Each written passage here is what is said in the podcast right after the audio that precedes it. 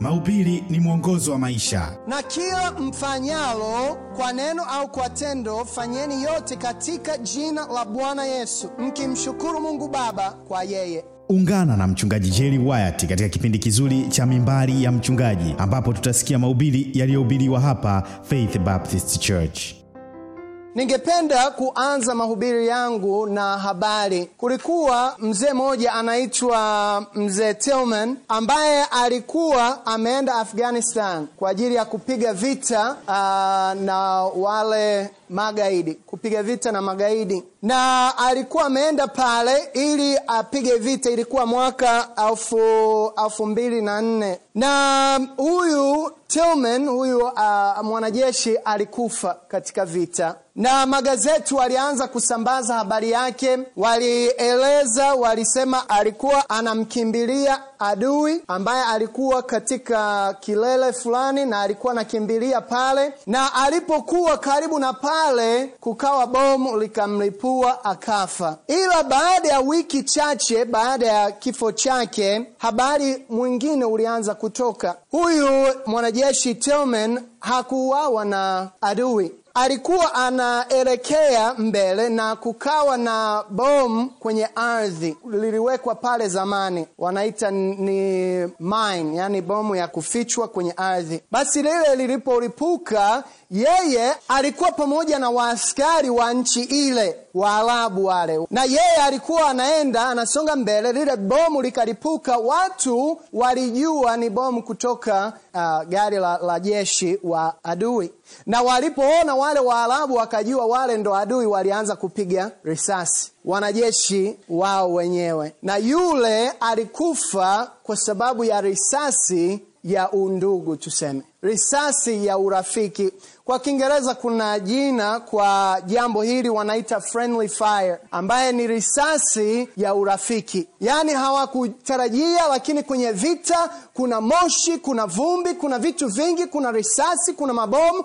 Yaani unaweza ukapiga risasi ukampiga mwenzako usijue, na mwisho wa siku walitambua ya kwamba huyu mwanajeshi Tillman alikufa na risasi ya jeshi lao. Leo ningependa kuhubiria kitu tutaliita risasi ya urafiki. Risasi ya urafiki hapa kanisani, huko duniani, mitaani, manyumbani zenu, hapa hapa risasi ya urafiki unatokea, na sitazungumzia huko nje, sawa? Sitazungumzia kuhusu jirani yako, kuhusu uh, wale wa kazini kule mitaani, sawa? Kwa sababu tunakubali wale wanaweza wakasema maneno ya kudharau, ya kuumiza, wanaweza wakasema vitu kama, tunatarajia kwa sababu wale ni wapotevu, ila mara nyingi hatutarajii ndani ya kanisa, si ndio? Hatutarajii. Ni vile vile huyu mwanajeshi Tillman, yeye hakutarajia kupigwa na risasi kutoka nyuma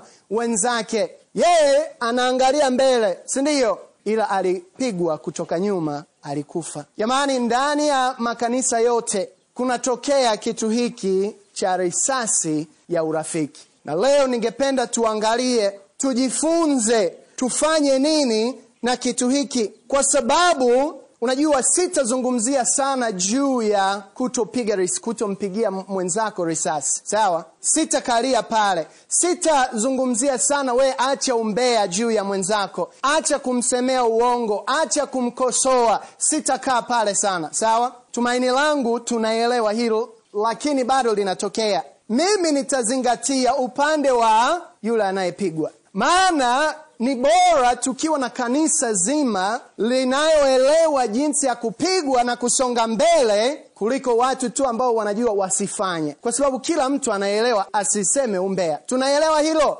Tunaelewa, tunaelewa ya kwamba tusiwakosoe watu. Tunaelewa hiyo, tusitembeze maneno ya uongo, au hata kama ni ya kweli ambayo yanamuumiza mtu tusiyatembeze, si ndio? Tunaelewa hilo na siku nyingine labda nitahubiria hilo, lakini ningependa kuzingatia upande wa kupokea. Kupokea maana inatokea, na ningependa niwasaidie kujua jinsi ya kufanya ikitokea. Nifanyeje itakapotokea? Ningependa tuelewe vitu mbalimbali. Ningependa tuelewe baadhi ya mambo tunapoingia katika swala hili. Unajua, tunapokuja kanisani, miili yetu nayo unakuja kanisani, si ndio? Kuna yeyote hapa ambaye hajaja na mwili wake, yani ile mwili ile dhambi maisha, yani ile mwili ambaye hajaja nayo leo? Hakuna. Sawa, tunayo mwili, tunayo ile vita kati ya dhambi na tamaa na mambo yale yasiyofaa, tunapambana nayo. Lakini ndani ya kanisa, kila tunapokutanika, miili ya watu ya watu wenye dhambi yanakutanika, si ndio? Sababu ya kufika kanisani ni ili tuue ule mwili, yaani ule mwili usiendelee kututawala, si ndio? Kwa mimi nakuja kanisani, wewe unakuja kanisani, tuna miili yetu, tuna tuna tamaa, tuna mawazo, tuna mambo yasiyofaa. Tunakuja kanisani ili tusurubishe ule mwili, si ndio?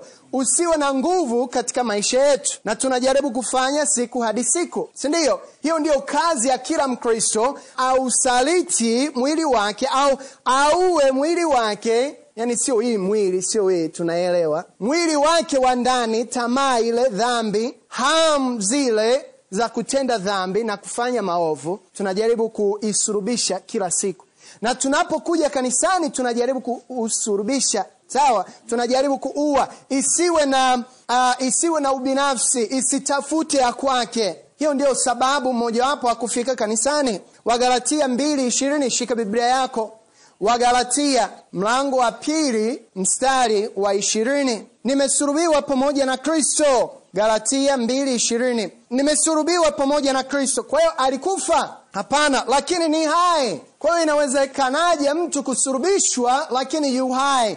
Yaani bado anapumua, lakini ile mwili ule wa maisha yake wa mawazo yake limekufa. Wala si mimi tena, bali nani? Kristo yu hai ndani yangu. Ile utu wa ndani nimeusurubisha. Sawa, utu wa ndani, utu wa zamani una tamaa, utu wa zamani unajitafutia, una ubinafsi, si ndio? Una hasira, una wivu, una chuki. Ile ndio utu wa ndani. Kwao nikisurubisha, nimesurubishwa na Yesu, lakini mi ni hai. Sawa, mwili yani bado napumua, lakini ile utu wa ndani limekufa. Bali Kristo yu hai ndani yangu, na uhai niliyo nayo sasa katika mwili ninayo katika imani ya mwana wa Mungu ambaye alinipenda akajitoa nafsi yake kwa ajili yangu. Tunakuja kanisani ili tukue, ili tusurubishe ule utu wa zamani,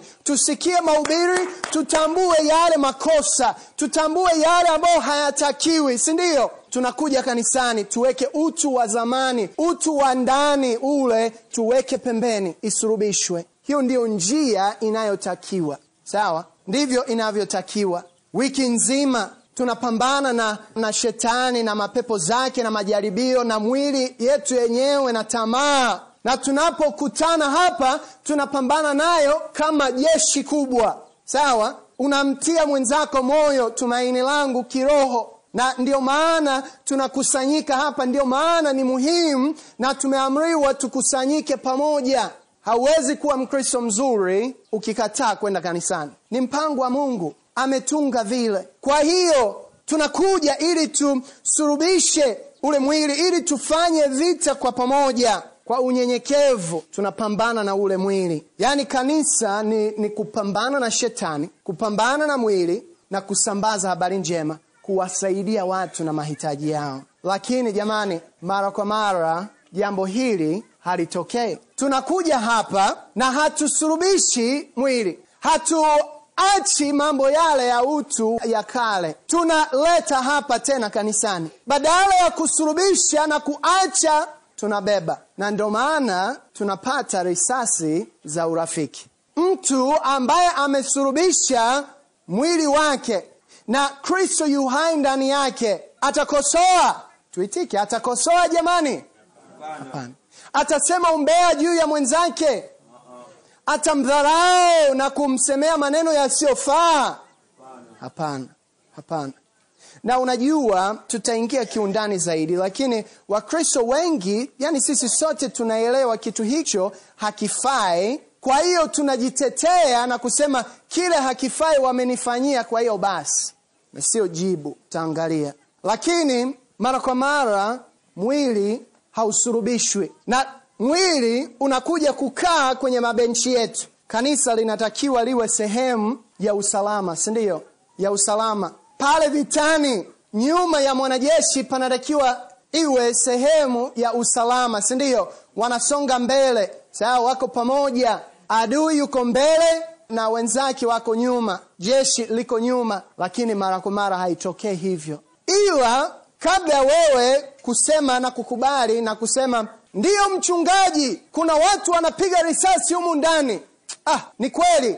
Nimeshawahi mimi kupokea risasi ya urafiki. Hebu lihubiri neno maana wapo. Na tena wananisumbua. Kabla ya kusema hivyo ningependa kila mmoja ajihoji kwanza. Ningependa nikuulize maswali machache. Je umewahi kukwazwa na mtu na maneno yake na jinsi alivyofanya? Umewahi ah, ile sijafurahia biblia linatuambia tusikwazwe na kitu chochote. Sawa? Na mtu anayekwazwa na ah, sipendi ana ah, huyo. Basi hiyo ni mwili. Mwili unaonekana. Je umewahi kuona ni mgumu kumsamehe mtu? Hiyo ni mwili je umewahi kuangalia matendo yako mwenyewe na kuzihalalisha kwa sababu ya matendo ya mwenzako na kusema matendo yangu basi sio mabaya kama yeye? Sawa nilifanya hili nilisema hili lakini yeye ndo kanianzia. Yeye ndo amesema hivi. Umewahi kujaribu kuhalalisha? Basi hiyo ni mwili. Je umewahi ku, uh, kujipima na mwenzako? Hiyo ni mwili jamani je umewahi kujaribu kuficha au kusema kwamba si baya sana wakati dhambi zako wakati unanyoosha kidole na kusema huyo ana makosa huyo ana makosa na kosa lake ni hili na hili? Hiyo ni mwili jamani. Mambo hayo ni mwili. Je umewahi kuumizwa na mtu kimaneno alafu wewe ukalipuka ukaitika vibaya? Hiyo ni mwili. Je umewahi kuwa na uh, ugomvi fulani alafu ukaiacha tu haukuweka mambo sawa je umewahi kuzungumza kinyume na bega la mtu kinyume yake? Umemzungumzia yeye bila kujua. Tujiulize hayo mambo hayo ni mwili. Jamani sisi sote tuna mwili kuanzia mimi mpaka nyinyi nyote. Sawa. Tuna kazi ya kuisurubisha kila siku na kila mara tunapokutanika hapa. Maana tusipozisurubisha tutakuta vitu kama hivi. Tutakuta maneno ya umbea maneno ya kukosoa maneno ya kupiga risasi. Tusishangae mwili ukija kanisani. Sawa? Sisi sote tuna matatizo yetu sisi sote tumevunjika tuseme. Si ndiyo hakuna mwenye haki hata Moja. hakuna mwenye haki hata Moja. mmoja na wewe sio mwenye haki. Kwa hiyo acha kujitetea. Sawa? Sisi sote tuna miili yetu ambayo yanatakiwa yafe pale tuisurubishwe uh, pamoja na yesu. Naamini ningewauliza ni nani ambaye amewahi kuumizwa na maneno ya mkristo mwenzake? Usinyoshe mikono lakini ningeuliza naamini tungeona wengi wakinyosha mikono. Na tunahitaji kuelewa jinsi ya kupambana na jambo hili kwa sababu mara nyingi watu hawaitiki vizuri likitokea. Ni jambo ambalo hauwezi kukwepa. Je huyu mwanajeshi angeweza kukwepa lile risasi? Angeweza? Mm-mm. na kama bado halijatokea basi umshukuru mungu ujiandae kwa siku itakapotokea. Sawa? Haitakiwi kutokea. Mungu hajafurahia likitokea upande wa yule anayefanya lakini tutaangalia jinsi mungu anavyoweza kutumia. Sawa? Na mpango wa mungu kwa ajili ya maisha yako mara nyingi mtu akija kwangu akiniambia kuhusu shida huwa najaribu kuanza na yeye. Sawa? Kwa sababu hata kama yule anayemzungumzia mwenzake anakosa ni bora yeye ajengwe yeye aimarike aweze kusonga mbele. Si ndio jamani? Maana tunaweza tukaongea na mwenzake na tunaweza tukafikia mwafaka lakini mwisho wa siku huyu ambaye aliumia anahitaji kujifunza kitu. Sawa kwa sababu biblia linatuambia na tutasoma baadaye lakini kwamba hatuhitaji kukwazwa. Sawa? Tuelewe ya kwamba mambo yatakuja tusiyatafute hakuna anayependa lakini ni mambo ambayo yanatokea na mungu anaweza kuyatumia kwa ajili ya kufanya kazi yake katika maisha yako. Sawa? Na hiyo ni kitu ambacho mara nyingi hatuelewi mara nyingi hatufikirii na vile vile sisi sote hapa hapa tukielewa kuhusu suala hili la risasi. Na kila mmoja akikubali mimi sitampigia mwenzangu risasi na wiki ijayo tutakuwa na wageni. Sindio kama kanisa hili litafanya kazi tutaendelea kuona wageni tutaendelea kuona watu wapya wakiingia. Kwa hiyo hata kama sisi kuanzia sasa kila mmoja mwenye haki wataongezeka wengine. Sindio ambao hawauelewi jambo hili. Kwa hiyo ni bora uelewe jinsi ya kupokea na wewe ukijua jinsi ya kupokea na ukikubali yale uliopokea ukijifunza kutoka yale uliopokea wewe utakuwa mstari wa mbele kutofanya vile kwa wenzako sindio utasema naelewa jinsi inavyoumiza. Naelewa jinsi ilivyoniumiza na mimi siwezi nikawatendea wengine. Tuendelee. Kwa hiyo wengi wetu au sisi sote tunaelewa risasi ya urafiki.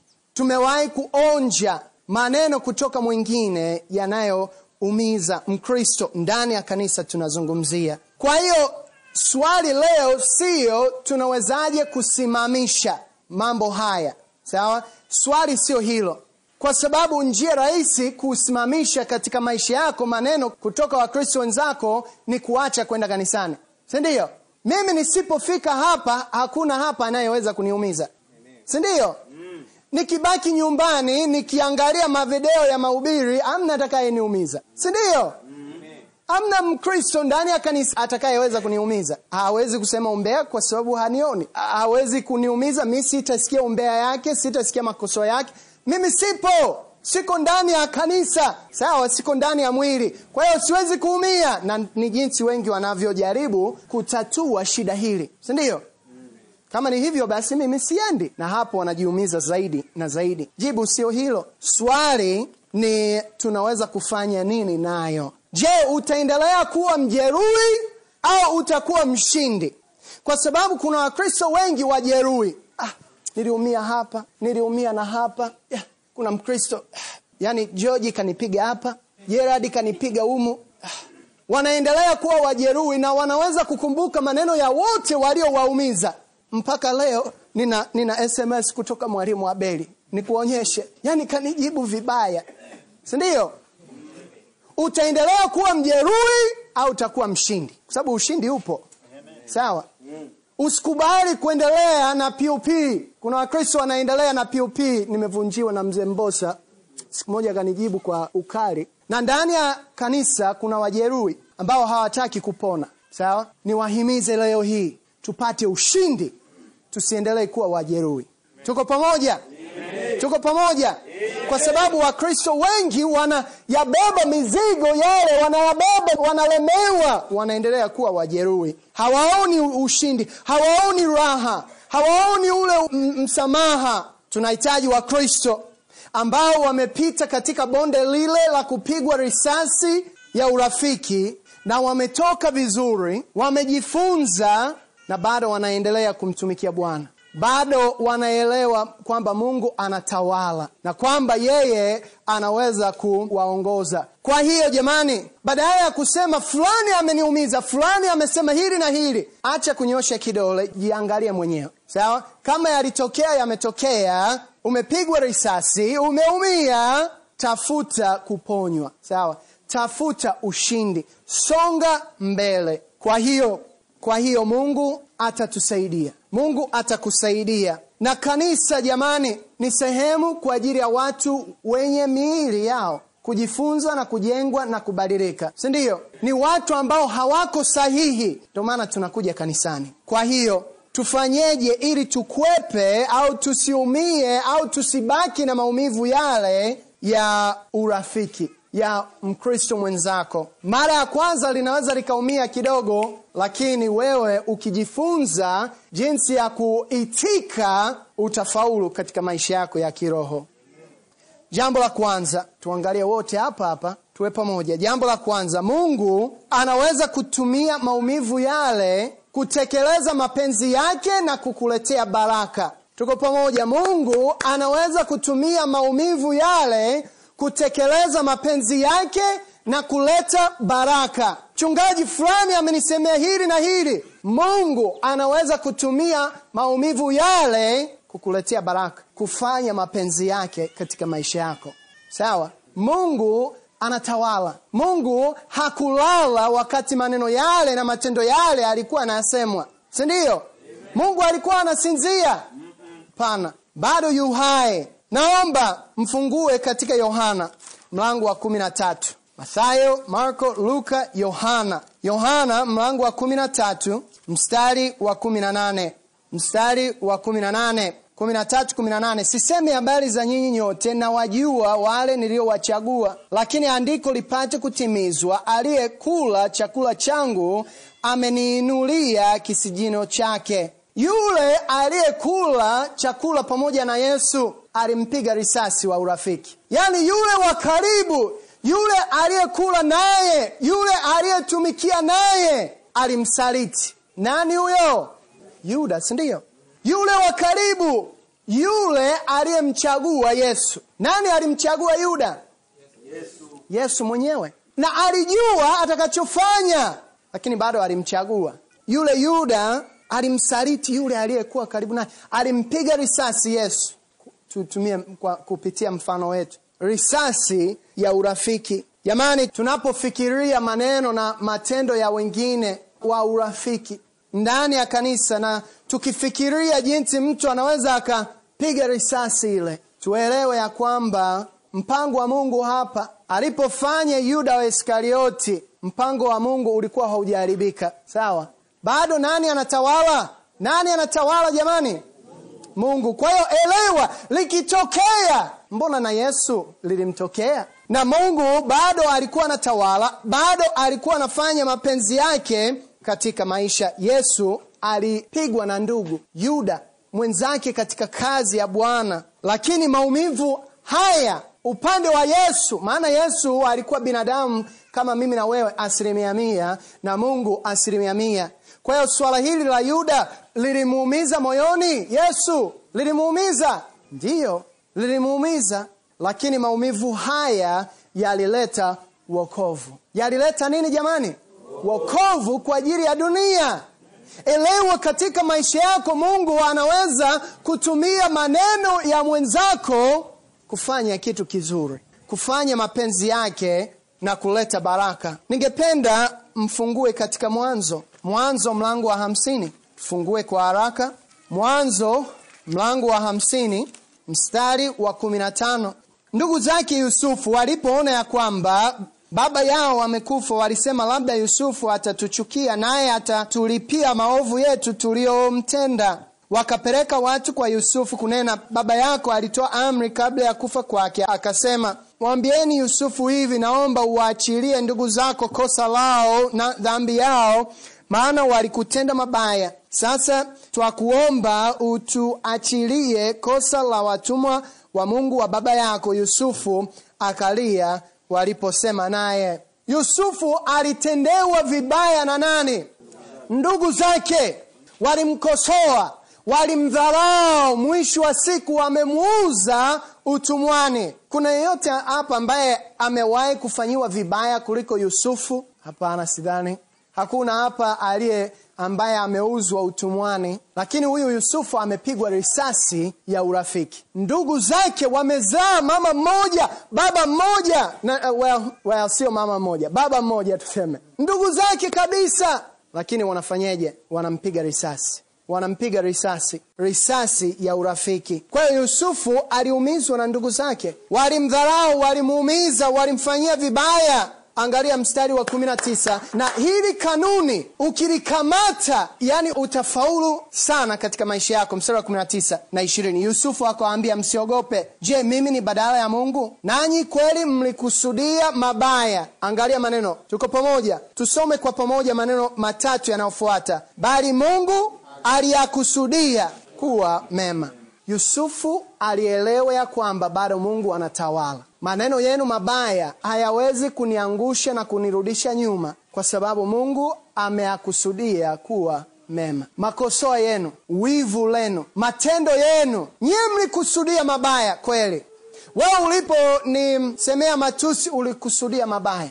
Uliponiuza utumwani, mlikusudia mabaya, lakini Mungu alikusudia mema. Wewe ukielewa ya kwamba kuna wengine hata ndani ya kanisa ambao wanaweza wakakusudia mabaya wewe mwenyewe. Mungu anaweza kuchukua maumivu yale na kufanya mapenzi yake na kuleta baraka. Ukielewa hilo maisha yako utageuka badala ya kutembea na maumivu kutembea na majeruhi utaweza kutembea ukiwa huru. Kujua ya kwamba mimi sihitaji kutoa jibu yeye ndo anayetoa jibu. Yeye ndo anayetoa jibu. Uh, well, tumalize hiyo mstari. Ili itokee kuokoa taifa kubwa kama lilivyo leo yusufu alielewa ya kwamba mungu aliruhusu mambo haya mabaya ili kumweka yeye katika nchi ya misri ili yani awe chombo kuwaokoa watu maelfu na maelfu na hata na nyumba yake. Makanuni haya unaweza kuyatumia kwa ajili ya hata jirani yako ambaye anakusemea umbea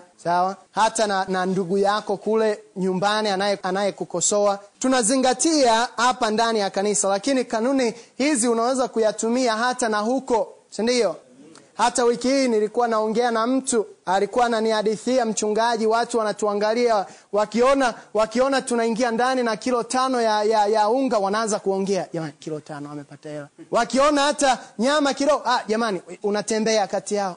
Jamani mmeona fulani fulani hivi wana nyama leo sijui amepata hela wapi. Sindio unaweza ukalemewa lakini ukielewa kanuni hili utajengwa. Wache waongee waache waseme mungu anaweza kubadilisha makusudi yao mabaya mungu akawa na kusudi jema kwa ajili yangu. Usiendelee kuwa mjeruhi uwe mshindi. Mchungaji nitawezaje kuwa mshindi? Ukitambua ya kwamba mungu anaweza kutumia maumivu haya na kufanya mapenzi yake na kuleta baraka. Yusufu alielewa hilo. Yaani matendo aliyotendewa na ndugu zake yalieleweka sasa. Matendo aliyotendewa na mke wake potifa yalieleweka sasa. Pale alipotupwa gerezani akiwa mwenye haki yanaeleweka sasa. Na anajua ya kwamba mungu bado anatawala. Daudi naye alielewa jambo hili katika zaburi 90 mstari wa 15 zaburi 90 15 utufurahishe kwa kadri ya siku ulizotutesa. Jamani furaha na, na mateso hayaendani sindio ni kama maji na mafuta lakini hapa tunamwona daudi akisema utufurahishe tuwe na furaha siku ulizotutesa kama miaka ile tuliyoona mabaya. Mabaya mateso lakini unaweza kuwa na furaha. Unawezaje kuwa na furaha? Unawezaje kutolemewa? Elewa ya kwamba mungu anatawala. Ile nguvu iliyofanya kazi ndani ya maisha ya yusufu inaweza kufanya kazi ndani ya maisha yako pia. Kwa sababu mbona mungu ni yule yule jana leo na hata milele. Ni nguvu uliokuwepo katika maisha ya paulo. Yeye alikuwa na watu wengi waliomtendea vibaya si ndio?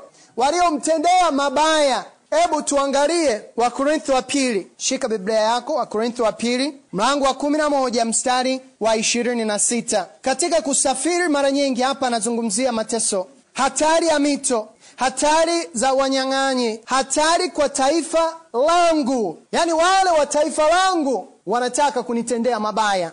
Hatari kwa mataifa mengine na hata mataifa mengine hatari za mjini hatari za jangwani hatari za baharini. Hatari angalia pale. Hatari kwa nani? Kwa ndugu za uongo. Anasema ni ndugu yangu.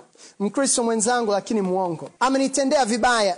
Niko hatarini kwake. Amenivizia na amenipigia risasi ya urafiki risasi ya ndugu. Niko hatarini wananchi wenzangu hata na wale ndugu naowaita wa ndugu kumbe ni ndugu za uongo. Wamenipiga risasi wamenitendea mabaya wamenifanyia mabaya. Lakini hebu turuke kwenye filipo au wafilipi semani wafilipi mlango wa kwanza mstari wa kumi na mbili. Paulo alielewa ya kwamba matatizo hayo mateso hayo yana sababu. Na tuangalie. Wafilipi mlango wa kwanza mstari wa kumi na mbili. Lakini ndugu zangu nataka mjue ya kuwa mambo yote mambo yote yaliyonipata yametokea zaidi kwa kueneza injili. Alielewa ya kwamba mungu ana kazi kubwa ndani ya maisha yake. Yule ndugu aliyekuwa hatarini kwake aliyekuwa hatari kwake ndugu ya uongo alielewa ya kwamba ni kwa ajili ya kueneza habari njema. Mungu anaweza kutumia maumivu yale kuleta mapenzi yake na baraka. Mchungaji ndugu yani mkristo mwenzangu amenisemea hili na hili ametembeza hili na hili. Mwachie bwana. Kwanza niseme hili unafikiri mungu haoni? Unafikiri mungu mkono wake fupi hawezi kutoa adhabu? Unafikiri ni fupi? Hawezi kutoa adhabu? Anaweza. Kwanza usitarajie usitafute. Afadhali nimesikia mahindi yake yote yameharibika.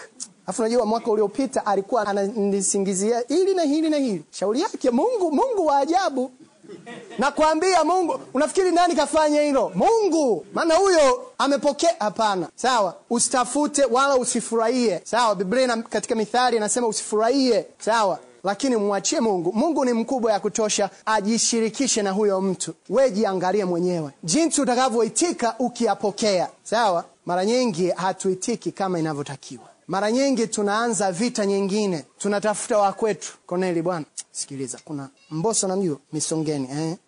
sote tunamjua. Sasa huyo sijua ameanza hivi na hivi lakini unajua ana matatizo yake mwenyewe. Unamjua yule meki yule mwanaye? Nimesikia hili na hili na sindio ndo tunafanya mara nyingi. Tunaanza kupiga vita. Mmoja ame- amekutendea tunageuka tunajaribu kupinga. Jamani sio njia sio njia. Mungu bado anatawala paulo alielewa ya kwamba wale ndugu zangu ambao niliwatarajia kumbe ni wa uongo lakini hayo yote ni kwa ajili ya injili ilisonge mbele.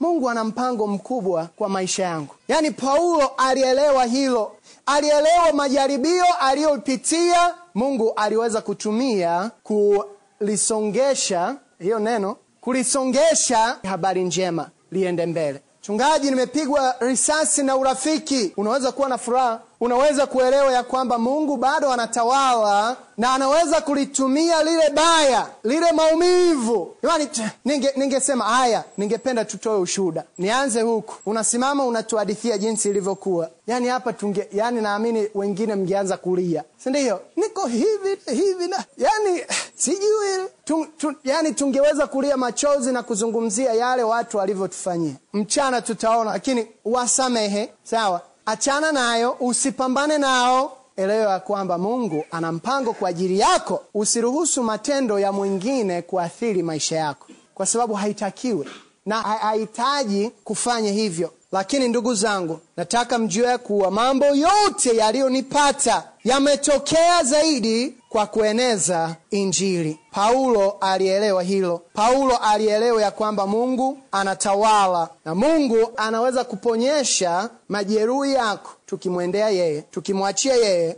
tukielewa ya kwamba yeye bado anatawala. Jamani tuwe na wakristo humu ndani ambao wanaonyesha ushuhuda kama wa yusufu kama wa paulo kama wa daudi. Ambao ndugu marafiki watu wa karibu walipowapiga na risasi hawakujibu lolote. Walimwachia bwana. Walielewa ya kwamba mungu bado anatawala na anaweza kutumia yale mabaya kufanya mapenzi yake na kuniletea baraka. Ukielewa hilo mwonekano wa maisha utabadilika kabisa. Utabadilika kabisa. Tumaini langu tutaelewa naomba tuinamishe vichwa vyetu tufumbe macho. Mchana tutaangalia tena na kuna pointi ambazo ni muhimu sana mzipate. Hapa tumefika nusu tu. Tumaini langu tumaini langu utaweza kubaki kwa ajili ya mchana. Lakini changamoto jamani changamoto. Wewe umeumizwa na mtu umeumizwa na maneno matendo ya watu usiitike vibaya. Maana mungu bado anatawala mungu anayaona yale yanayotokea. Umwachie yeye. Piga hatua. Elewa ya kwamba kama katika maisha ya yusufu kama katika maisha ya daudi na kama katika maisha ya paulo mungu ana mpango na yeye bado anatawala anaweza kutumia maumivu yale kufanya mambo mazuri na kufanya mema kukubariki katika maisha yako. Jamani kama uko hapa na kipenda nimhimize yule ambaye labda bado hajamwamini yesu kristo yaani hujui ukifa leo utakwenda wapi na kusihi hakikisha swala hilo maana kila mtu aidha ataenda mbinguni au ataenda katika ziwa la moto unatakiwa umwamini yeye tu biblia inasema kila atakayeliitia jina la bwana ataokoka Kama bado hujaliitia jina lake, hakikisha ongea nami. Ningefurahi sana kukuonyesha jinsi gani unavyoweza kumwamini Yesu Kristo. Asante ndugu msikilizaji wa Sauti ya Uzima Radio kwa kuwa pamoja nasi katika kipindi kizuri cha Mimbari ya Mchungaji. Usisite kututembelea katika ibada zetu zinazofanyika hapa Faith Baptist Church Korabii, kila siku ya Jumapili kuanzia saa tano asubuhi na kila siku ya Jumatano kuanzia saa 11 jioni. Nyote mnakaribishwa.